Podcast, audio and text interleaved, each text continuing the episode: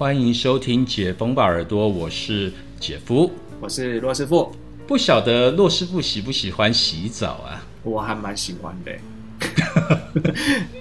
怎么了吗？夏 哎，怎么突然问我这个？夏天哈，夏天一定要洗澡，而且夏天我觉得早上出门洗一次，就晚上回来洗一次，睡觉之前再洗一次不为过。因为我会臭啊，所以我一定也是就是会要一直洗。这跟臭没有关系啊。不是因为汗味比较重啊，尤其你有运动。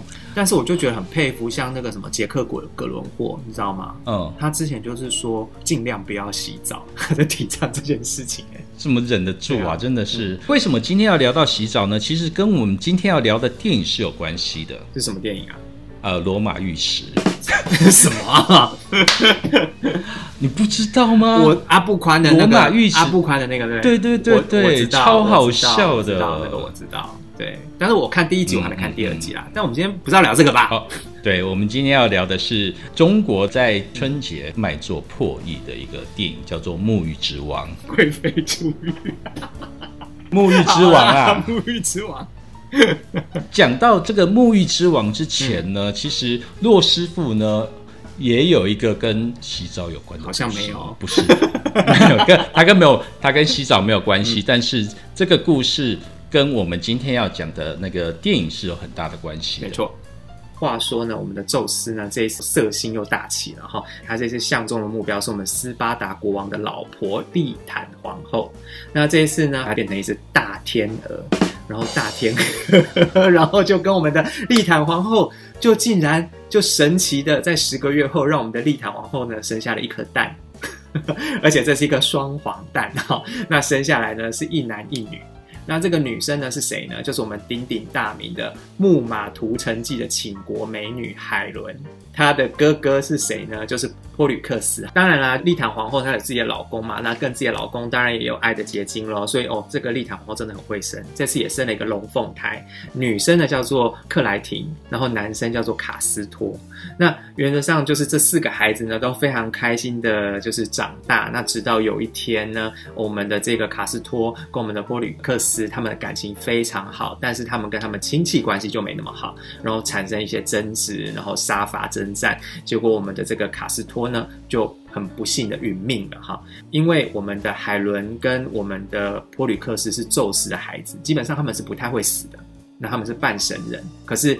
克莱廷或卡斯图他们是凡人，所以他们死掉了。所以这个普吕克斯他就非常的难过，他希望能够跟卡斯托一起殒命，或者是一起长久的活着。所以就感动上天了，宙斯就允许我们的卡斯托升到天上，陪着他的私生子托吕克斯。于是这就成了我们今天在天上看到的双子座。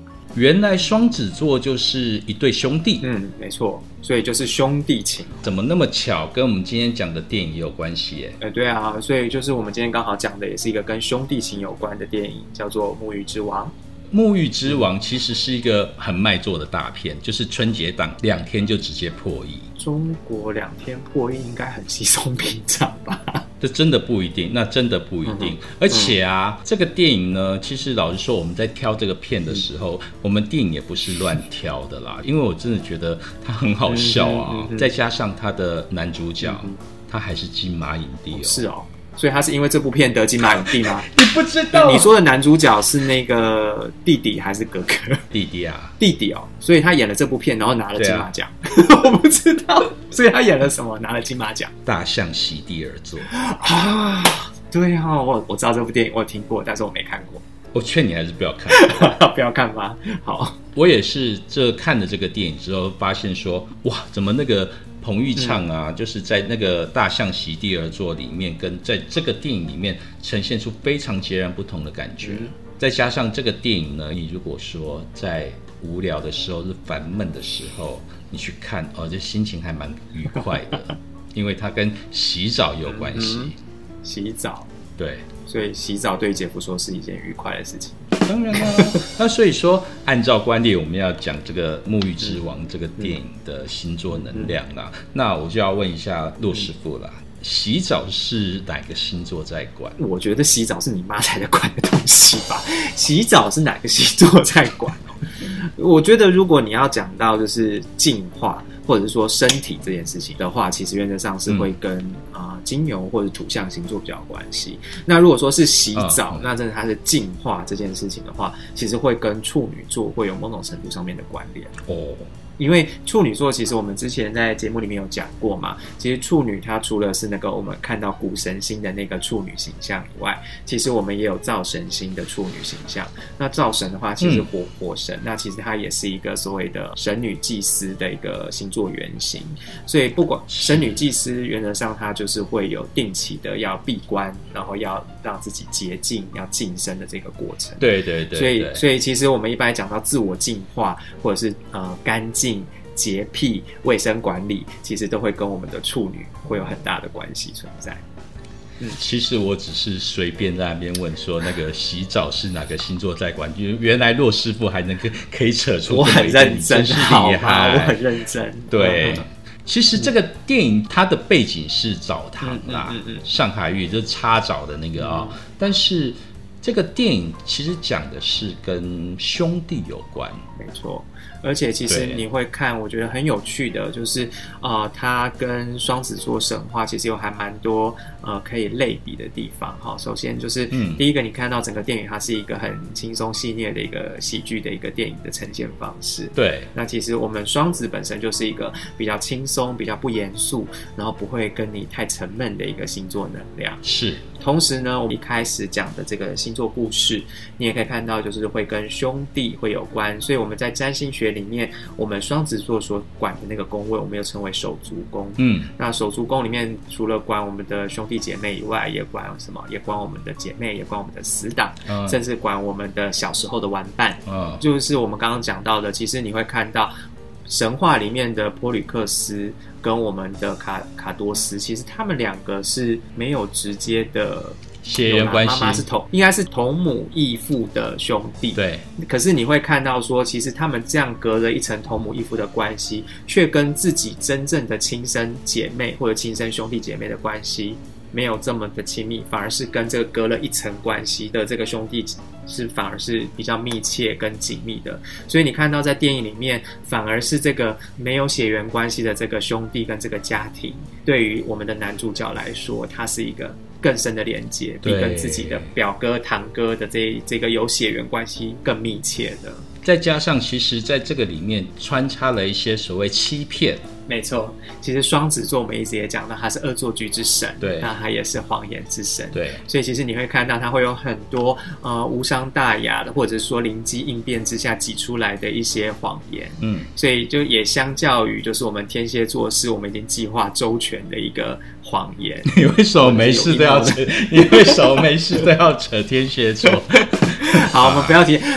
好，所以其实你在整个戏这样子看下来，你就是觉得它就是满满的一个双子的能量在里面。对，其实，在看这个电影的时候，我没有想到那个兄弟情这件事情，但是我看到了这个男主角大哥哈，他就是一直在用计，在欺骗，记忆力突然失忆症的那个弟弟的时候，就是 开始在骗他。我我会觉得他是双子座啊，而且你会觉得他的骗就是，我觉得哎，今天他的那个欠我的钱已经还了，我就要告诉他实话。嗯如果说今天是一个很严重的谎言，他其实我们通常我们谎言通常不太会告诉别人。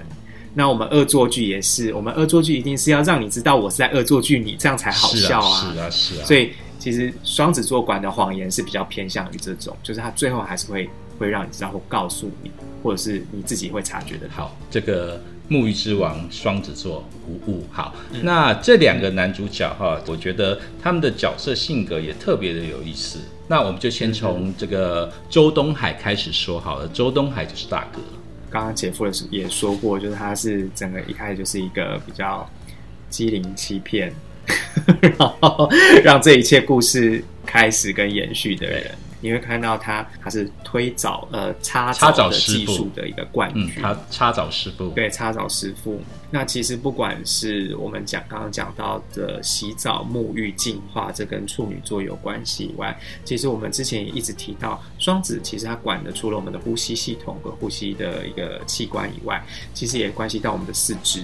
所以像我们之前在腿这里面提到的杨佑宁的角色，一个作家，或者是我们为我们后来提到一些角色，其实都会发现说，哎，其实双子座他很善于使用他的口才以外，也会善于他的手脚。四肢，对，所以我会觉得说，在这里面，这个哥哥他的双子能量其实也是蛮强烈的。嗯那当然你会提到说，哦，为了家人，然后要卖掉澡堂哦，其实我觉得也合理，因为其实双子的下一宫就是我们最重视家庭的巨蟹座，啊所以其实如果说他太阳双子，然后他的星盘坐落点有一些巨蟹的能量去影响的话，我们也可以看到一个对于家人会比较义无反顾，或者是说用各种方法能够让家人成就家人的一个双子的一个类型，而不是我们印象中的总是双子一提到就是什么就是渣男人，或者是说就是玩世不恭，就是爱玩到底的一个那种叛逆小子是这样吗？上次那个你讲那个射手座也是渣男哦。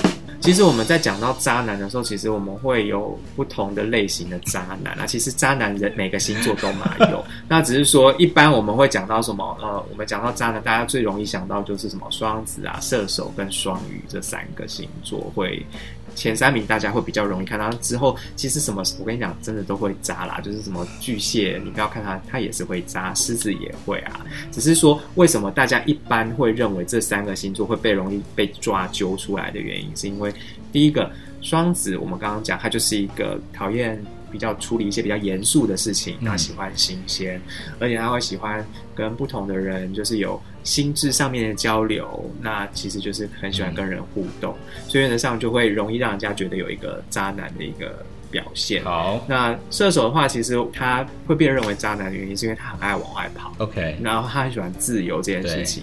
那但是其实倒不是说射手他想要到处播种，那当然也是有道德沦丧的射手。啊，因为他下半身是我们之前他下半身是马，下半身是马。嗯，哦，OK，这个是我们之前有讨论过的这个部分。那除此之外呢，其实因为对射手来说，他看到的人生有趣的事情真的太多了。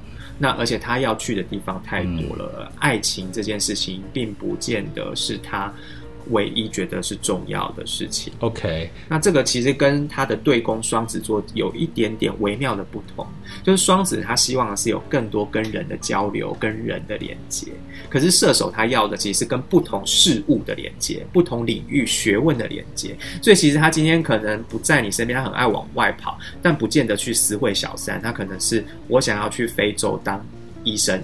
我想要去呃慈济当义工，或者是我就是想要去玛雅探险。哦，那太多的事情要去做了，以至于说我不想要被你锁住，嗯我要去找我旅行的意义，我就把你抛下了。那双鱼呢？双鱼的话，原则上是因为我们都会发现，就是它就是琼瑶或爱情故事里面走出来的，或者是说我们之前在呃刻在你心里的名字那集里面也有讲到的。其实首先是不太容易拒绝的人，然后第二个是其实他对自己的情感，或者是说对于人的一些来的一些美好的情绪，他很容易有那种渲染的感觉，然后分不清楚这个是对方对我的好感，还是我对对方的好感。他只觉得我们现在关系很，好，大爱，他不想要戳破这美好的一切。然后久而久之就会莫名其妙。那当然，其实十二星座的渣男特质也都有它各自有趣的地方。反正前三名就这三个，对，这三个就容易被抓阄，就对，其实也蛮衰的啦。其实，好吧。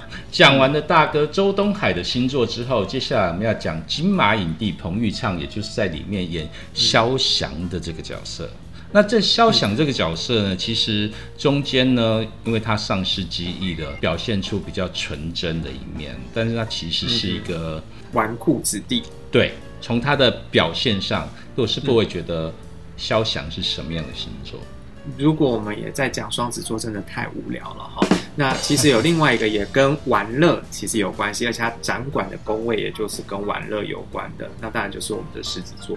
哦，狮子座，对，因为其实我们狮子座，我们一直在讲它是一个国王啊，是一个呃舞台上的明星的这个形象。对，那其实狮子座它也掌管的是什么？是娱乐、游乐。为什么？因为在游乐中可以做自己。嗯，自己是在玩乐中的国王，嗯，然后他可以做自己，玩各种的不同的深深色色，而且要玩的有声有色的，对所以很容易有这种纨绔子弟的这种形象。那跟我们的双子的这种玩乐形象比较有一点点差别，是说双子是那种他呃对于那种流行资讯啊或者是八卦会很敏感，可是像狮子他玩的东西可能就更大了，可能就是例如说在戏中他就会告诉你说这个酒它假的，为什么假？它假在哪里？比较跟名贵虚荣品会有关系的。对其实我们除了天秤座以外，其实狮子座也是会对这种名牌啊，然后或者是虚荣品、华贵的东西，会比较能够有清楚的掌握或比较有明显的兴趣。对，但是在电影里面呢，其实我们看到肖翔这个角色，他其实是喜欢极限运动的。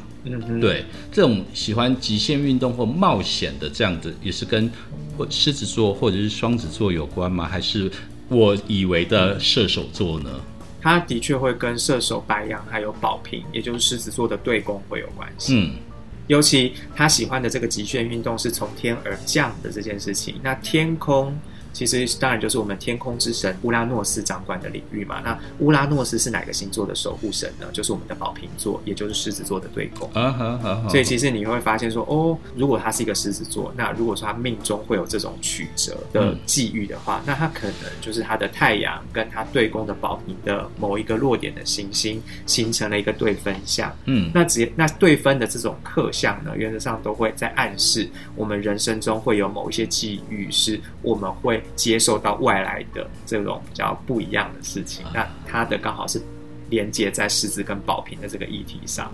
所以这个肖翔这个角色可能比较更显得更让他更凸显的，应该就是狮子座啦。对呀、而且你看爸爸的助理，就对他忠心耿耿的那个助理，其实最后他拿了他在抖音还是什么上面的那个影片呃视频哦给他看，然后他就说，你爸爸在生前曾经讲了一句话，要成事，首先你必须要喜欢，你必须要乐在其中。对，所以这其实也呼应了我们之前在讲男儿王是 you happy 我 happy 大家都 happy，是，所以狮子座他掌管的一定要是快乐的，嗯。就是我快乐，我做起来就爽，然后我做起来就能够展现自我。所以其实像我们在讲狮子掌管宫位，除了玩乐以外，它也掌管了什么？就是自我的才华展现。嗯，因为你唯有在展现自我、展现我喜欢的东西，然后展现我在玩乐的时候，那个自我是最真实的，最能够表达我自己能量。对，所以说你真的要做你喜欢的事，你做起来才会好。对啊，哎，怎么那么快？这个两个星座又讲完了。既然那么快就把它讲完了，我们来聊一下别的话题好了。如果说要去三种澡堂，嗯，那骆师傅会比较喜欢去的是哪一种澡堂？第一个就是泰国浴，嗯第二个就是片中的中式澡堂要擦澡的，嗯，然后第三个就日本温泉。我一定选择第三个日本温泉。为什么？因为我觉得就是呃，洗澡它是一个放松，然后会是一个可以享受自己跟自己身体的时间。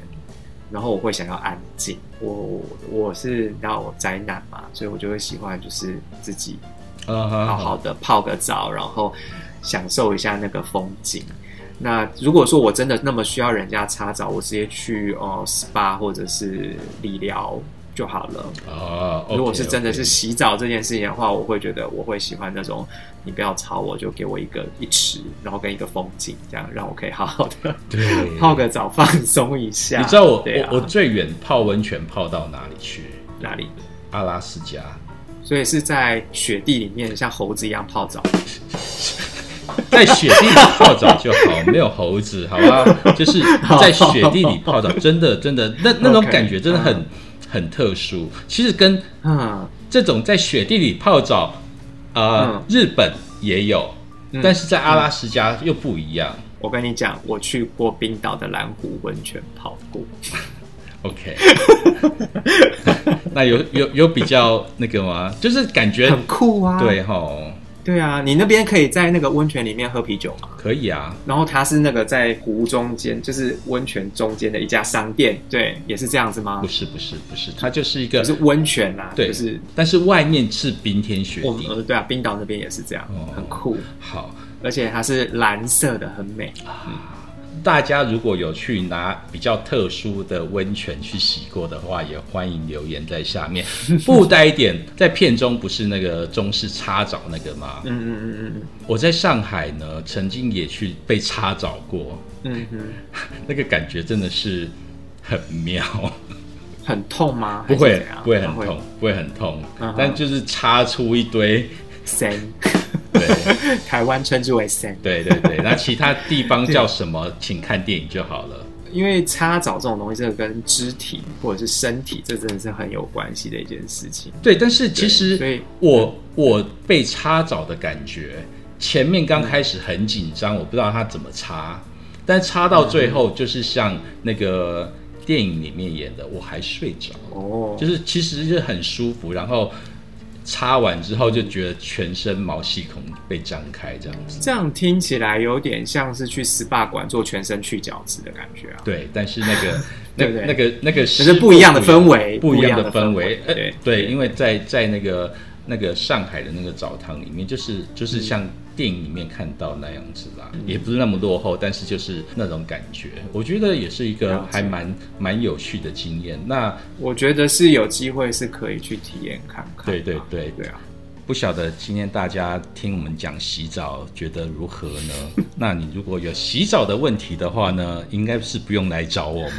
那有星座的问题，对，问骆师傅就可以对不对？那对于节目有什么样的意见呢？也欢迎留言给我们的啊、嗯，没错。对，那下次我们要再找一些有趣的电影来跟大家聊一下这些 我还以为下一集要讲罗马澡堂。